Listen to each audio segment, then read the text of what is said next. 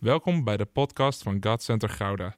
Vanaf deze plek willen we jou inspireren, motiveren en activeren om op een praktische manier je dagelijks leven met God vorm te geven.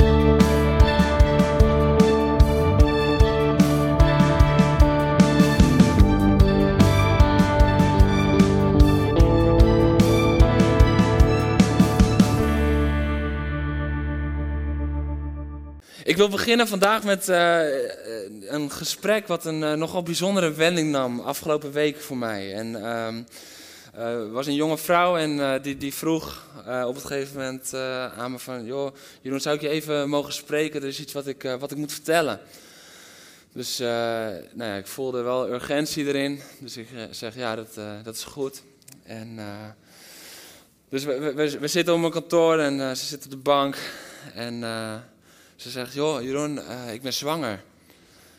En uh, ja, ik weet, ze is nog niet getrouwd. Ze is verloofd.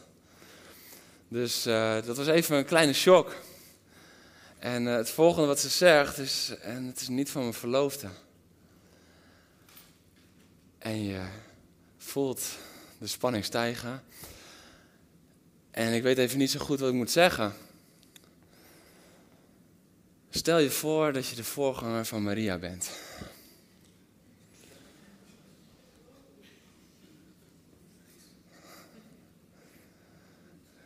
Mensen zijn heel opgelucht nu. Vooral verloofde stelletjes. In de eerste dienst zaten ze allemaal... Ik ben er niet hoor. Stel je voor dat je de voorganger van Maria bent. Want het blijft hier niet bij. Reanimatie nodig of niet? Gaat het? want hier blijft het niet bij, want zij gaat dus ook zeggen van ja, nee, nee, het is niet van een andere man. Ik heb nog nooit seks gehad, maar het is van de Heilige Geest. Stel je voor dat je de voorganger van Maria bent. Want dat klinkt krankzinnig. Stel je voor dat je Noach bent. Stel je voor dat op een dag God naar je komt en dat hij, dat hij zegt van bouw, bouw, bouw een ark. Hele grote boot. Maar God, um, we zien hier nooit water, er is hier geen zee, er is hier geen meer, er valt hier amper regen. Hoe, hoe bedoelt u? Ja, bouw een boot, want er zal heel veel regen gaan komen. Stel je voor dat je de buurman van Noach bent. En dat u op een gegeven moment zegt van, joh, mijn achtertuin is te klein. Zou ik een deel van jouw achtertuin voor de voorkant van mijn ark mogen gebruiken? Stel je voor dat je de buurman van Noach bent. Krankzinnig.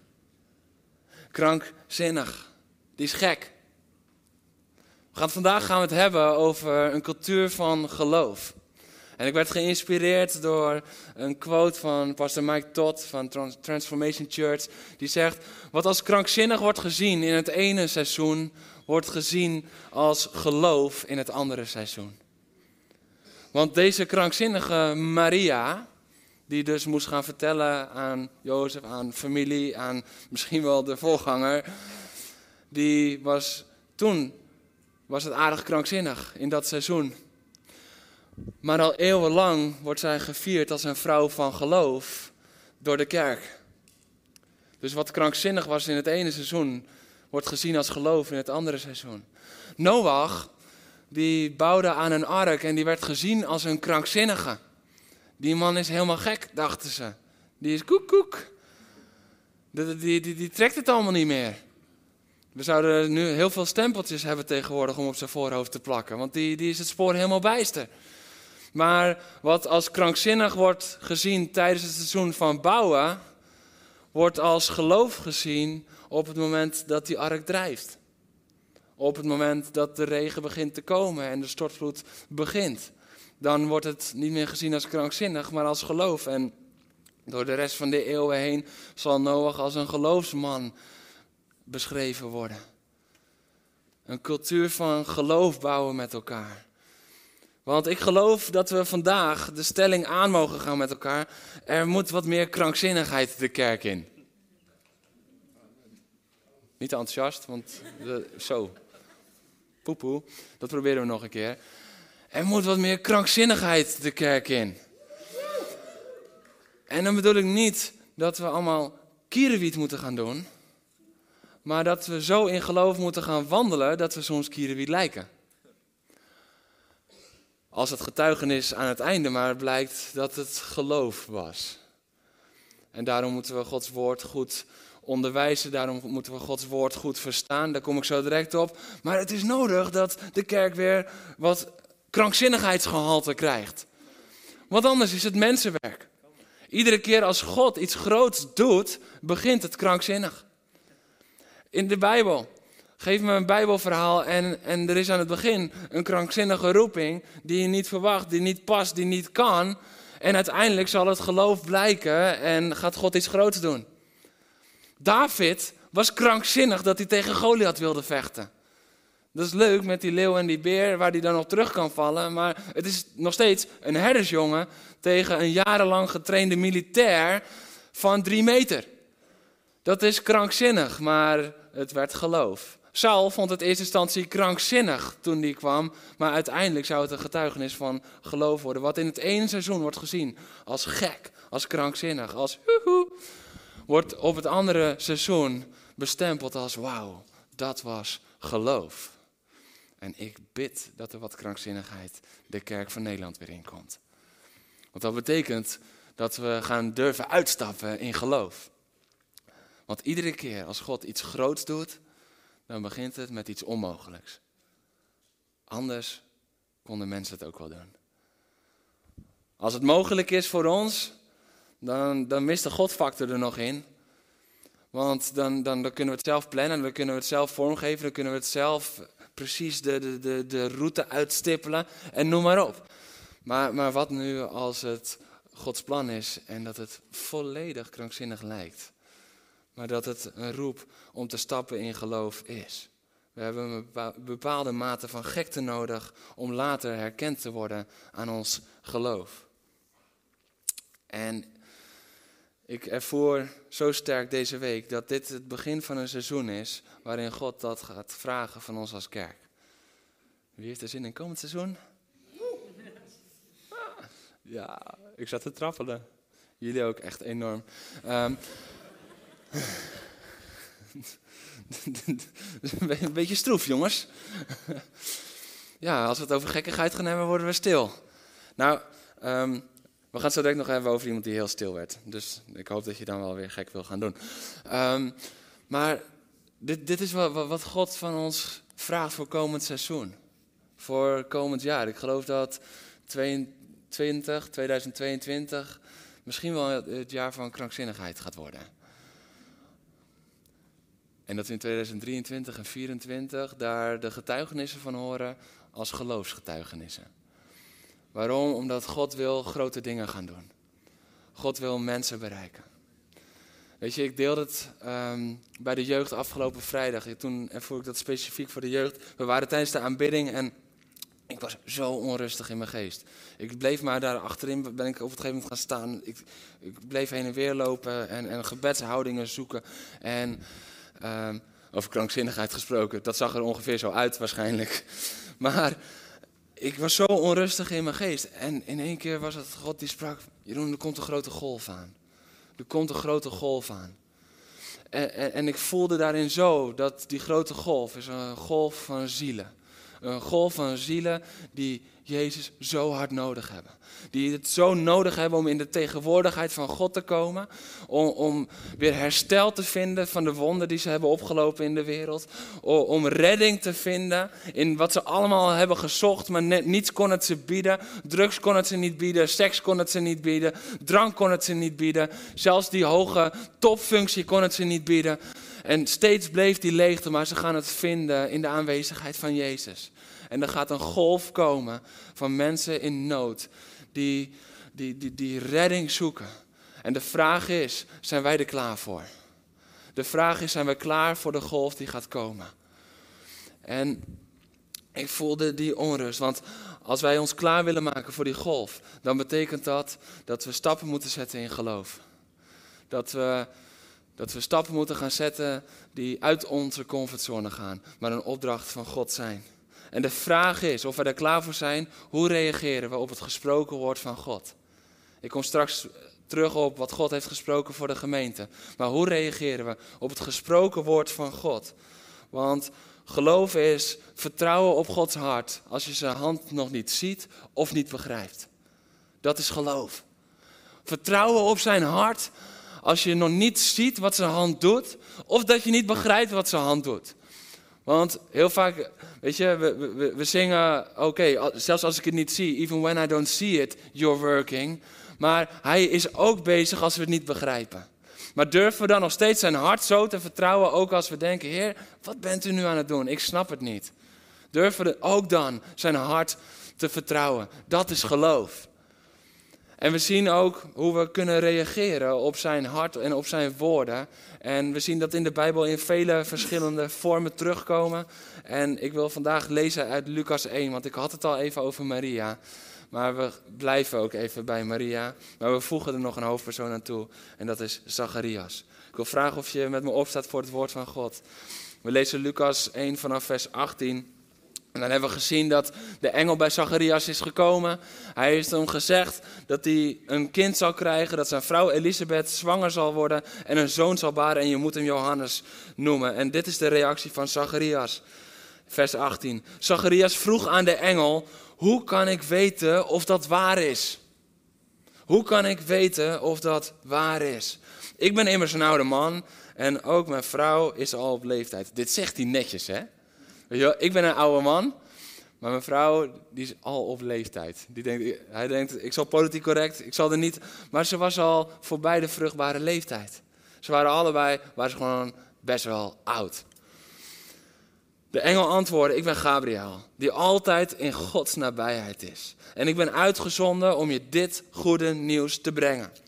Maar omdat je geen geloof hebt gehecht aan mijn woorden, die op de bestemde tijd in vervulling zullen gaan, zul je stom zijn en niet kunnen spreken tot op de dag waarop dit alles gaat gebeuren. Dit is de reactie van Zacharias en de reactie van de engel daar op zijn reactie. In vers 30 van hetzelfde hoofdstuk lezen we dat de engel ook bij Maria is en ze schrikt, maar de engel zei tegen haar: Wees niet bang, Maria. God heeft je zijn gunst geschonken. Luister. Je zult zwanger worden en een zoon baren en je moet hem Jezus noemen. Hij zal een grote man worden en de zoon van de Allerhoogste worden genoemd.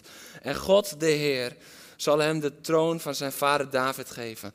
Tot in eeuwigheid zal hij koning zijn over het volk van Jacob. En aan zijn koningschap zal geen eind komen. Maria vroeg aan de engel, hoe zal het gebeuren? Ik heb immers nog nooit met een man gemeenschap gehad. Je mag gaan zitten. We komen zo direct terug op deze twee verhalen als het gaat over geloof. Maar ik wil eerst even een klein fundamentje leggen over wat dat geloof precies inhoudt. We hebben het hier niet over het geloof dat ons redding biedt. Uh, dat, dat is een ander soort geloof. We, hebben het geloof dat redding biedt en dat is het geloof in de naam van Jezus. Dat we zeggen, Heer, u bent mijn redder. U bent mijn verlosser en ik neem u aan als mijn Heer. Door dat geloof worden we behouden. Door dat geloof zijn we gered, zegt Johannes 3, vers 16. Door dat geloof zijn we als rechtvaardigen aangenomen. Op ons geloof, zegt uh, Romeinen 5. Dus dat, dat is het reddende geloof. Dat is het geloof op basis waarvan we kinderen van God zijn geworden. Dus dat is het fundament. Denk niet als we het nu hebben over geloof van, oh, maar uh, geloof ik dat dan wel genoeg? Nee, dat, dat is punt 1. Maar waar we het vandaag over willen hebben, is een ander facet van geloven. En dat is namelijk geloven in het woord van God, de wonderen van God, de plannen van God. Dus niet zozeer geloven dat God er is, dat Hij bestaat, maar geloven dat Hij nog steeds doet en wat Hij doet en wat Hij in jouw leven spreekt en wat Hij in jouw leven wil doen. Want je kan namelijk prima in God geloven zonder te geloven wat Hij zegt zonder te geloven wat hij doet. Je kan prima in God geloven. Er zijn, zijn miljoenen christenen uh, over de wereld die geloven in God, maar die geloven niet in zijn actuele werk door zijn Heilige Geest. Omdat ze zeggen, ja, de Geest werkt niet meer sinds handelingen. Dus je kan prima in God geloven zonder te geloven wat hij doet. Je kan prima in God geloven zonder te geloven wat hij zegt. Zacharias geloofde in God. Hij was priester. Hij diende God. Dagelijks. En toch gelooft hij niet wat hij zegt. Moet je nagaan, hè? Dat Gabriel voor je neus staat. Gabriel, engel, man. Ik denk dat we allemaal, zouden we echt, oh, zo graag een keertje zo'n ontmoeting met een engel willen hebben.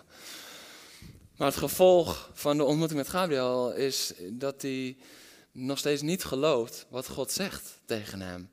En dan kunnen we heel makkelijk, ja, Zacharias, jongen, jongen, je zag een engel, man. En nog geloof jij het niet. Ik zou, uh, ik zou het wel weten. Ik zou gelijk uh, naar Elisabeth rennen. En...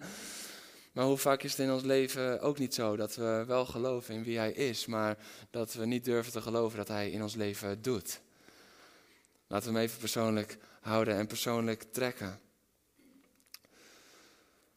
Dus we kunnen prima geloven wat God uh, wie God is, zonder te geloven wat Hij zegt. We willen vandaag bouwen aan een cultuur van geloof. Dan vind ik het ook belangrijk om daarin een gezonde cultuur van geloof te bouwen. En dat houdt in ook te benoemen wat de pijnpunten zijn. Want er zijn een aantal pijnpunten. Ik ken zoveel mensen die verwond zijn geraakt, omdat er maar met geloofsuitspraken is gestrooid, die niet zozeer van God echt als woord van God waren gekomen, maar die eigenlijk geboren waren vanuit verlangen van mensen. En als we plakken op onze eigen verlangens dat dat woorden van God waren, dan kunnen we heel veel stuk maken. En ook als we de Bijbel niet meer in uh, zijn volledigheid lezen. Als we de Bijbel niet meer in zijn volledigheid lezen, dan ligt het aan je geloof als je niet geneest. Ja, we gaan bouwen aan een cultuur van geloof, maar wel een gezonde cultuur van geloof. Want als je de hele Bijbel leest, dan ontdek je dat er ook in de Bijbel niet een 100% score genezing was. Want heel vaak zeggen we van ja, bij Jezus genas iedereen, maar bij het bad van Bethsata genas er maar één. Dat was niet iedereen. Dat was er maar één. En we zien dat Johannes en Petrus bij de tempel komen in Handelingen 3. En we zien dat ze daar de verlamde man genezen. Dat is dezelfde, bij dezelfde tempel als waar Jezus tientallen, zo niet honderden keren, langs is gelopen. En die daar nog steeds verlamd lag. Dus het is belangrijk om het in zijn geheel te lezen. En niet zomaar te plakken van, oké, je gaat genezen en anders geloof je niet genoeg. Want dat is zo vaak gebeurd in het verleden. En er zijn kerken aan kapot gegaan door dat soort uitspraken. Uitspraken van die gaat genezen terwijl het niet een door God gegeven woord was. En ja, we, we zijn geroepen om handen op te leggen tot genezing. We gaan niet aan onze opdracht voorbij. Maar er zit wel een verschil tussen een opdracht die aan, door de evangelie is gegeven, door Jezus is gegeven, of een specifiek woord van God voor specifiek in iemands leven. En als we dat niet onderscheiden, dan kunnen we heel veel stuk maken. We hebben het vandaag over wanneer God echt spreekt. Wanneer God echt duidelijk over een situatie spreekt. Tot een leven spreekt. En is onze reactie dan een cultuur van geloof? Is ons antwoord dan een antwoord in geloof of is het een antwoord in twijfel en in angst? Want we moeten wat God niet heeft gesproken niet claimen als zijn gesproken woord. Maar geloof in het woord van God. Wanneer God specifiek spreekt, dan is er maar één goed antwoord. En dat is doen. Wanneer God zegt, ik zend, gaan. Wanneer God zegt, ik geef, doen. Er is maar één juist antwoord wanneer God dat zegt. Wanneer God heel duidelijk iets spreekt. We zien dat bij Zacharias, zien we wat het effect is als je dat niet doet. Zacharias wordt er heel stil van. Een hele lange tijd. We zien Mozes, zien we gaan. En hij heeft zijn struggle, hij heeft zijn twijfel, maar ze gaan. We zien David, zien we het doen. Hij gaat naar Goliath en hij gaat de veldslagen aan. God roept hem en hij doet. En niet alleen al op de voorgrond, maar hij doet het ook bij zijn schapen. Want hij vecht ook voor zijn schapen tegen leeuwen en tegen beren. Hij doet vanaf het allereerste begin. We zien Abraham als God hem roept dat hij gaat. We zien bij Gideon dat God hem roept en dat hij gaat. En weet je wat zo mooi is? Bij al die mannen en vrouwen van God in de Bijbel, zien we dat er geloof is en ze gaan en dat er tegelijkertijd twijfel is. Gideon had twijfel. Mozes had twijfel. Abraham had twijfel. Alle grote mannen en vrouwen God. De geloofshelden van Hebreeën 11, zoals we ze zo vaak noemen. Al die geloofshelden, die hadden te kampen met twijfel. Die hadden te kampen met twijfel. En geloof is dan ook niet het ontbreken van twijfel, maar het niet handelen naar je twijfel. Weet je, we kunnen in de kerk nog wel eens een beetje overkomen alsof er geen ruimte is voor twijfel. Ik denk dat Maria de twijfels heeft gehad toen de engel weer weg was. Ik durf dat wel met enige zekerheid te zeggen. Ik denk dat Gideon, toen hij daar met 300 mannen met een fakkel en een bazuin stond, dat hij dacht, nou, ik vind het wel spannend. Denk je ook niet? Ik denk dat er ruimte was voor twijfel. Geloof is niet de afwezigheid van twijfel, het is niet handelen naar je twijfel. Want als Gideon was gaan handelen naar zijn twijfel, dan was hij ah, weggerend. Heel hard. Heel hard weggerend, voorop. Ja, dat is het voordeel als voorganger. Als je wegrent met z'n allen, mag je ook voorop. dat is een grapje. Dat doen we niet echt. Ik mensen kijken, nee toch? Nee. Maar twijfel, dat, dat mag er zijn. Dat, dat mag er zijn. Maar geloof zorgt ervoor dat je niet gaat handelen naar je twijfel, maar dat je blijft handelen in vertrouwen. Dat is geloof. En dat is dus dat je Gods hart kent en vertrouwt, ook al snap je zijn hand niet. Ook al zie je niet waar hij heen wil. Ook al zie je niet wat dat precies inhoudt, dat woord dat hij heeft gesproken. Maar dat je zegt, ik snap er niks van. Ik vind het echt onwijs eng. En ik twijfel ook nog vooral aan mezelf. Want dat is het meestal. Meestal zit onze twijfel in onszelf. Laten we even eerlijk worden. Meestal zit de twijfel niet zozeer in wat God kan doen. Maar in dat God het met ons wil doen. Daar, daar begint de twijfel. Mozes die twijfelt niet van, Heer, kunt u wel, kunt u dan met uw hand de farao verslaan? Dat zie je nergens zeggen. Het enige wat hij denkt is, maar ik? Gideon, die denkt niet van, Heer, kunt u dat wel? Die denkt, ik? En vul je eigen naam eens even in. Daniel, jij twijfelt meestal niet aan God. Maar de vraag is vaak, ik? Ik snap het niet. Want die ander is toch veel geschikter? Mozes dacht ook, Aaron, ga maar. Stuur nou iemand anders. Gideon dacht ook van ja, wij zijn de minste familie in onze stam en onze stam is de minste van de stammen. Stuur iemand van die andere stam. Onze twijfel zit vaak niet bij God, maar bij, bij onszelf. Maar laat me je even een overzicht geven van de man en vrouw die God uh, gebruikt. Want ehm, als we kijken naar Mozes, die was een moordenaar. Als we kijken naar David, dat was een overspelige. En die werd door mensen al helemaal niet gezien, want op het moment dat al zijn broers mogen komen, telt hij niet eens mee.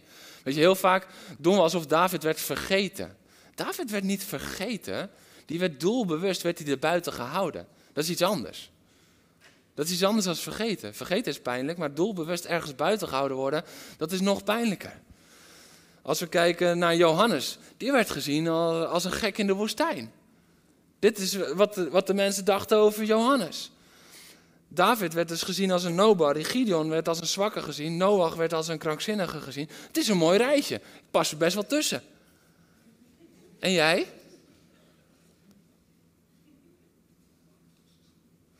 Niet zo hard lachen, alsjeblieft.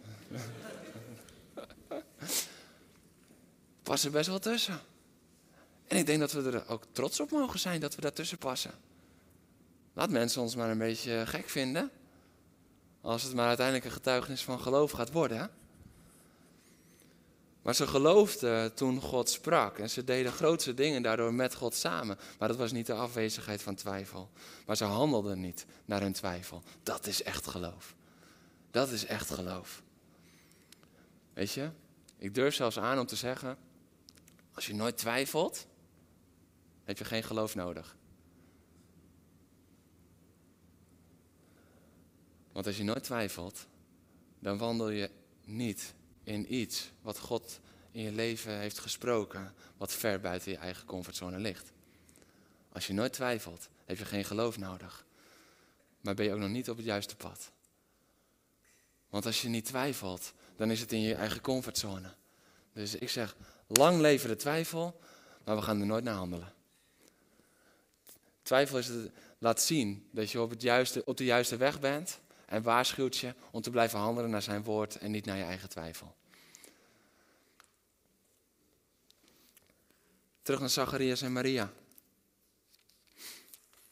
Allebei krijgen ze, ik vind het heel mooi, want het, het, zijn twee verhalen en eigenlijk is het gewoon één verhaal. Je ziet precies dezelfde elementen. Allebei schrikken ze als de engel binnenkomt. Dat vind ik een leuk detail. Allebei, wow.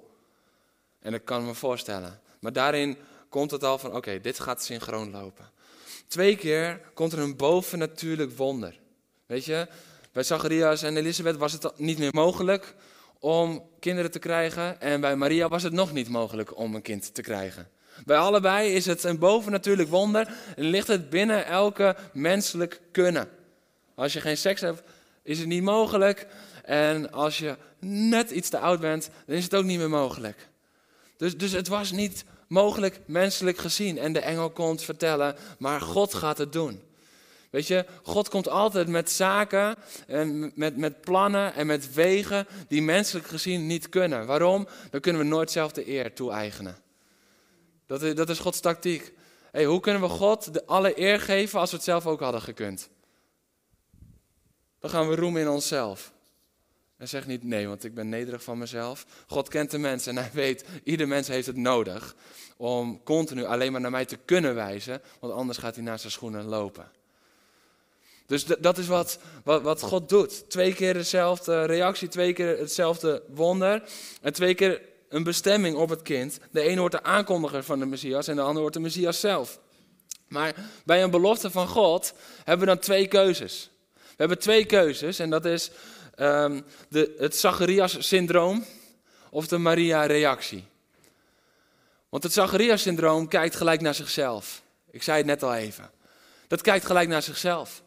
Weet je, hij hoort een woord van God en hij richt zich op zichzelf. Want het eerste wat hij zegt is: Ja, maar um, ik ben een oude man en mijn vrouw is op leeftijd. Dus hoe zou ik dan weten of dat wel waar is? Dus op basis van zijn eigen kwalificaties gaat hij twijfelen aan het woord van God. Zie je wat er gebeurt? Op basis van de twijfel aan zijn eigen kunnen gaat hij twijfelen aan het woord van God. En is dit niet zo vaak wat we zelf ook doen in ons leven? Dat we God op zich wel geloven, maar zodra hij zegt, maar ik ga het met jou doen, dat we het niet meer geloven. Dat is niet omdat we God kleiner maken, maar omdat we onszelf te klein maken. En als we onszelf te klein maken, dan heeft dat een direct effect op ons geloof in God, want God wil met ons samenwerken. Hij heeft ervoor gekozen om met de mens samen te werken. Dus hij wil jou en mij gebruiken. En hij vraagt dan: hoe weet ik dat het waar is? Want ze waren al oud. En wat ik dan zo indrukwekkend vind om te zien, is dat de engel zegt: omdat je geen geloof hebt gehecht aan mijn woorden, die op de voorbestemde tijd in vervulling zullen gaan, zul je stom zijn en niet kunnen spreken tot de dag waarop dit alles zal gebeuren. Nou, dat is wel pittig, God. Toch? Moet je kijken wat een genade in dit ene vers.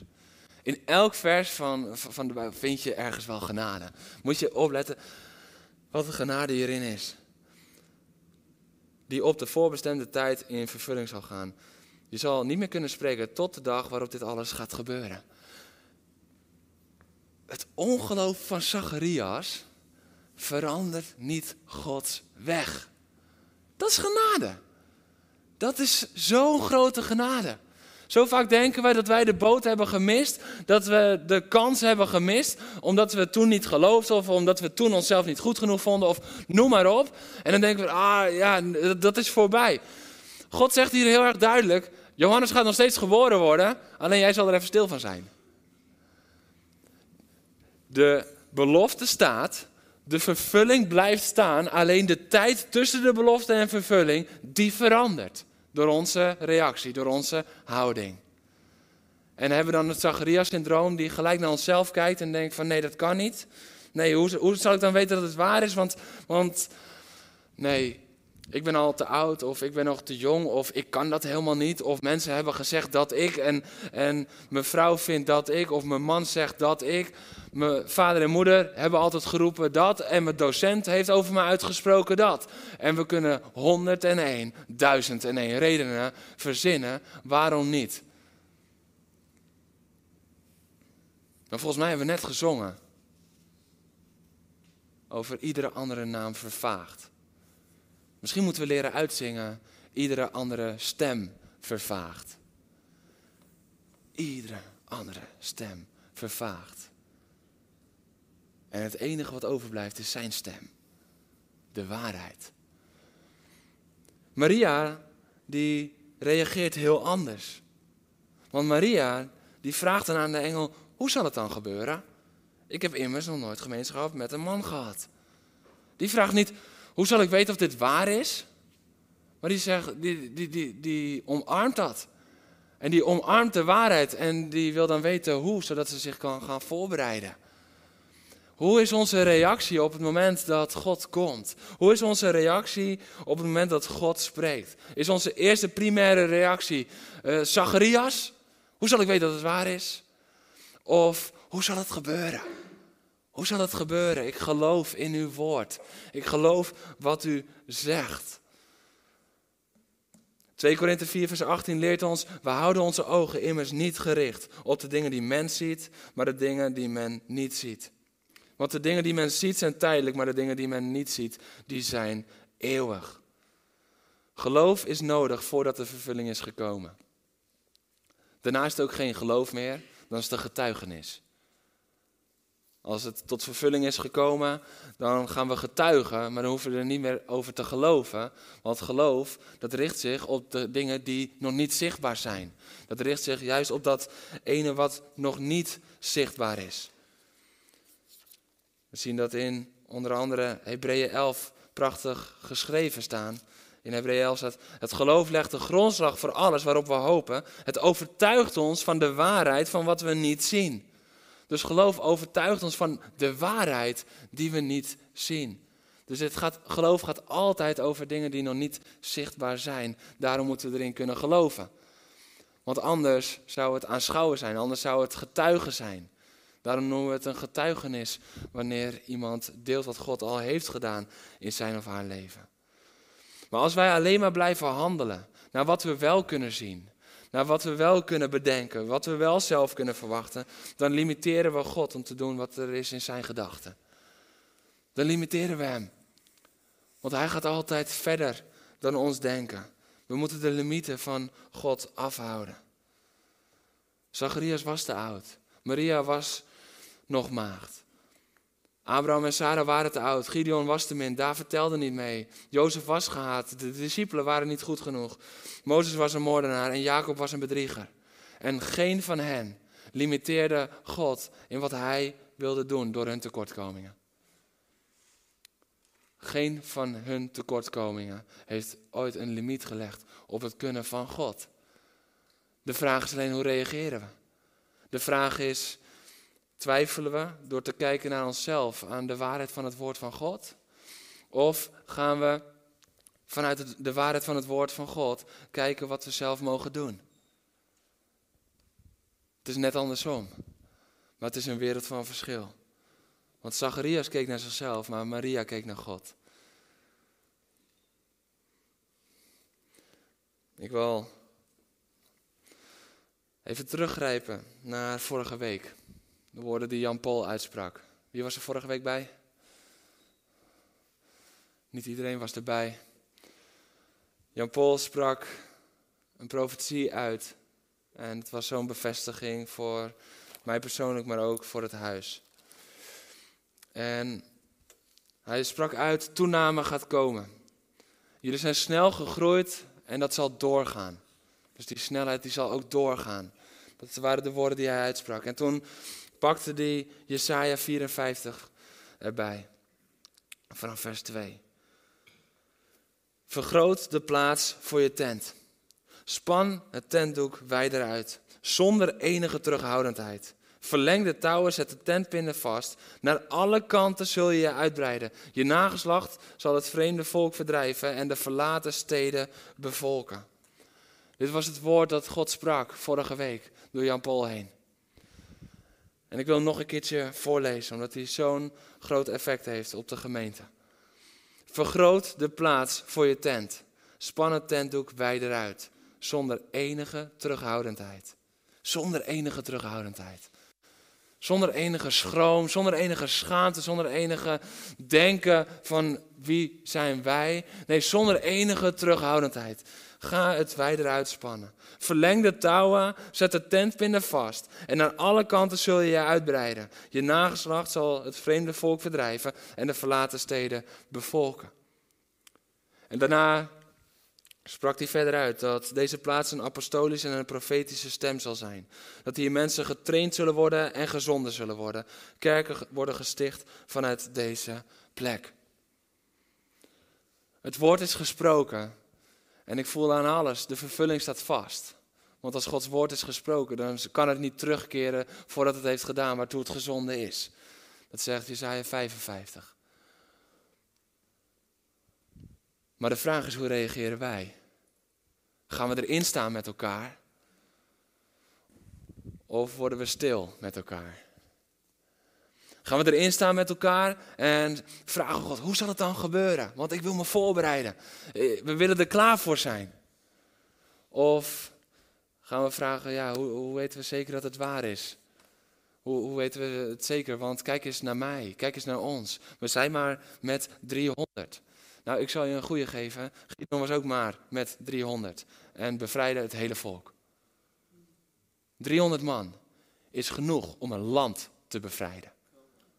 300 man is genoeg om een land te bevrijden. Het enige wat er voor nodig is, is handelen in geloof in plaats van twijfel. En dan zeg ik dus niet, je mag niet af en toe een twijfelmoment hebben, maar handel er niet naar. Want Gideon ging. Gideon ging. En ik kan me voorstellen met knikkende knieën. Maar hey, waar de kracht van God vrijkomt, hoor je die knikkende knieën niet meer. Dan maakt dat niet meer uit. En, en, en, tegelijkertijd, misschien mogen we als kerk leren om op knikkende knieën te gaan staan. Weet je wat het voordeel is van knikkende knieën? Je gaat eerder knielen. En dat is altijd de juiste plek. Het is tijd om op te gaan staan in geloof. Ja, maar we zijn maar met 300. Wat kunnen wij met 300 doen voor Nederland? Wat kunnen we niet doen voor Nederland? Laten we hem eens omdraaien. Laten we hem eh, gewoon even omdraaien. Want Gideon met 300 man bevrijdde een heel volk. Wij denken altijd dat we een heel volk nodig hebben om een heel volk te bevrijden. Maar Gods uh, wiskunde is echt heel erg anders hoor. Ja. God zegt, oh je hebt er 10.000. Dat lijkt me wat veel. Ja.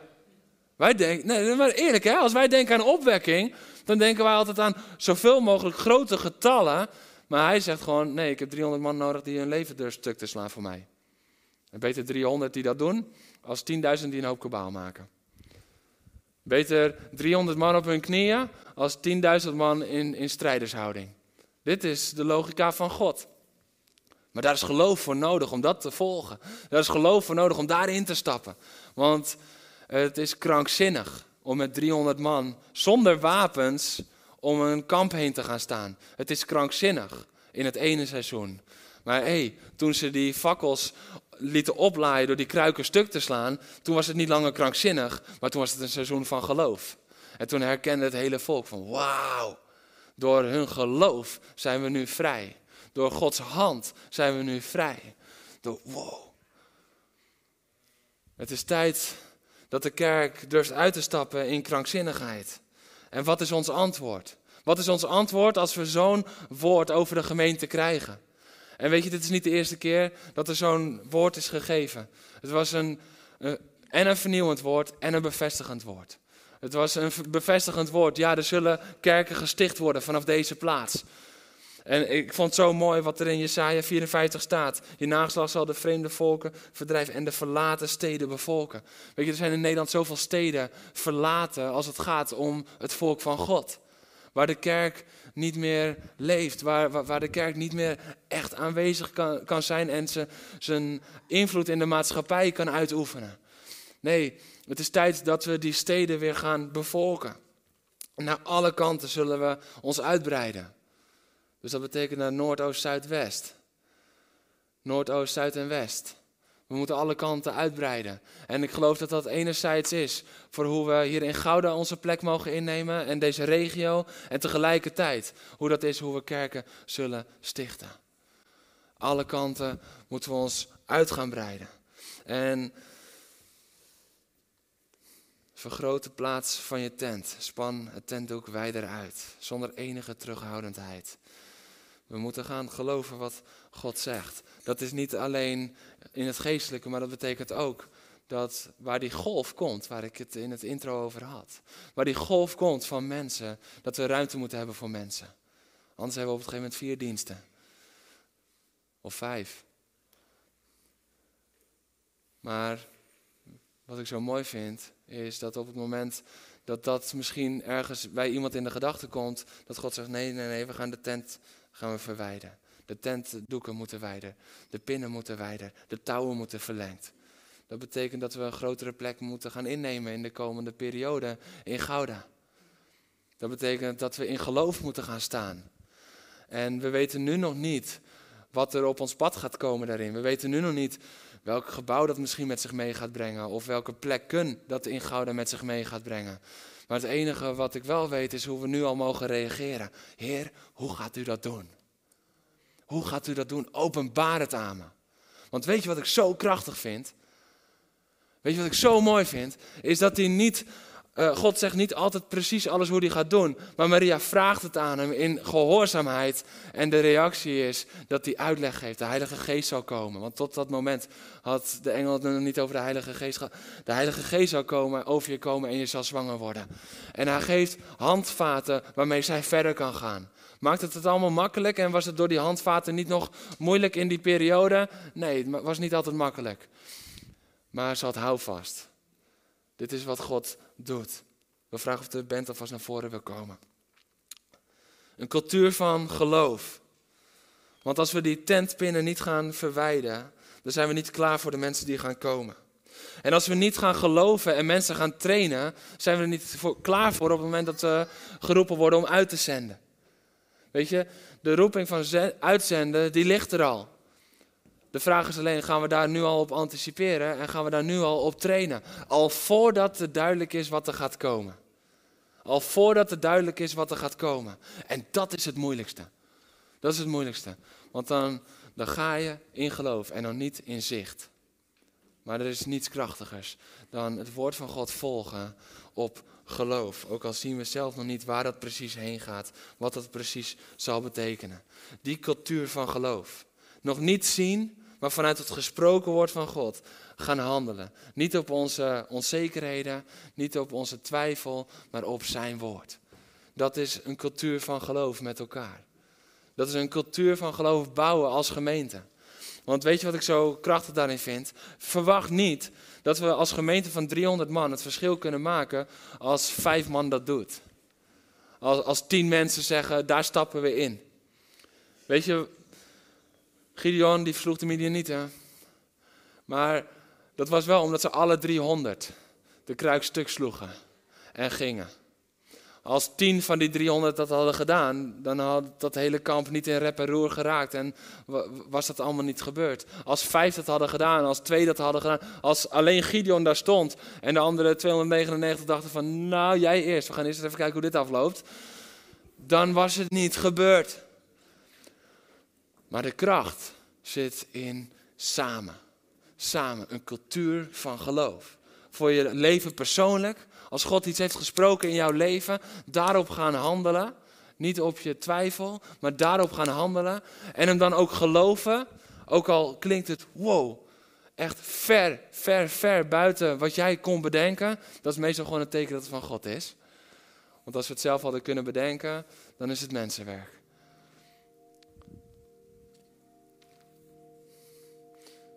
Als we straks een Bijbelschool starten in september.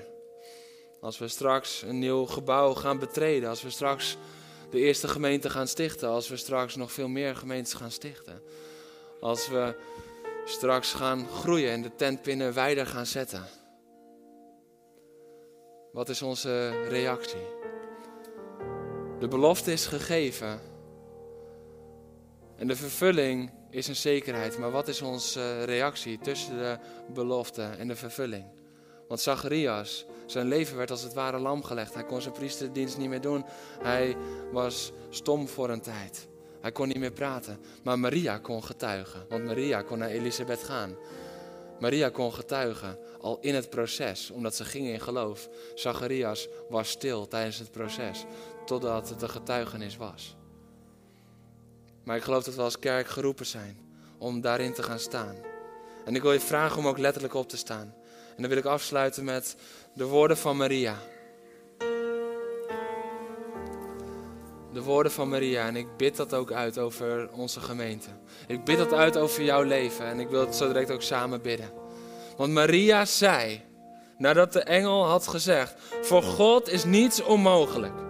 Voor God is niets onmogelijk. Dat is het woord van God over de gemeente. Voor God is niets onmogelijk. Wij denken maar 300. Hij denkt, dit zijn de eerste 300. Wij denken misschien, wat kunnen wij voor het verschil maken? God zegt, je kan een heel volk bevrijden. Voor God is niets onmogelijk. En dan zegt Maria, de Heer wil ik dienen. Laat er met mij gebeuren wat u hebt gezegd. De Heer wil ik dienen. Laat er met mij gebeuren wat u hebt gezegd. En denk niet dat dit makkelijke woorden waren, want wij weten hoe het afloopt. Maria wist dat nog niet. Denk niet van ja, dat is makkelijk als je de moeder van Jezus mag zijn. Dan zou ik het ook wel. De realiteit van dit verhaal is dat Maria had een paar zekerheden. Ja, dat ze een zoon ging krijgen. Ze had ook een zekerheid van afwijzing. Een zekerheid van stenen die gegooid zouden worden. Een, zekerheid van vernedering. Een zekerheid van angst. Die zekerheden had ze. En ze had geen zekerheid dat Jozef bij haar zou blijven. Die zekerheid werd er ontnomen op dat moment. Later bleek gelukkig dat Jozef daarin goed was en trouw was en door God werd aangesproken. Maar voordat God haar gemakkelijke zekerheden geeft, zegt zij: Laat mij gebeuren wat u hebt gezegd, want de Heer wil ik dienen. Dat is geloof. Weet je, ik heb een aantal definities van geloof gegeven vandaag. Maar misschien is dit wel gewoon de Bijbelse definitie van geloof. De Heer wil ik dienen, laat mij gebeuren wat u hebt gezegd. Dat is geloof. Ondanks alles wat het me kost. Ondanks elke pijn die het met zich meebrengt. Ondanks elke twijfel die ik nog voel in mijn hart. Laat mij gebeuren wat u hebt gezegd. Want u wil ik dienen.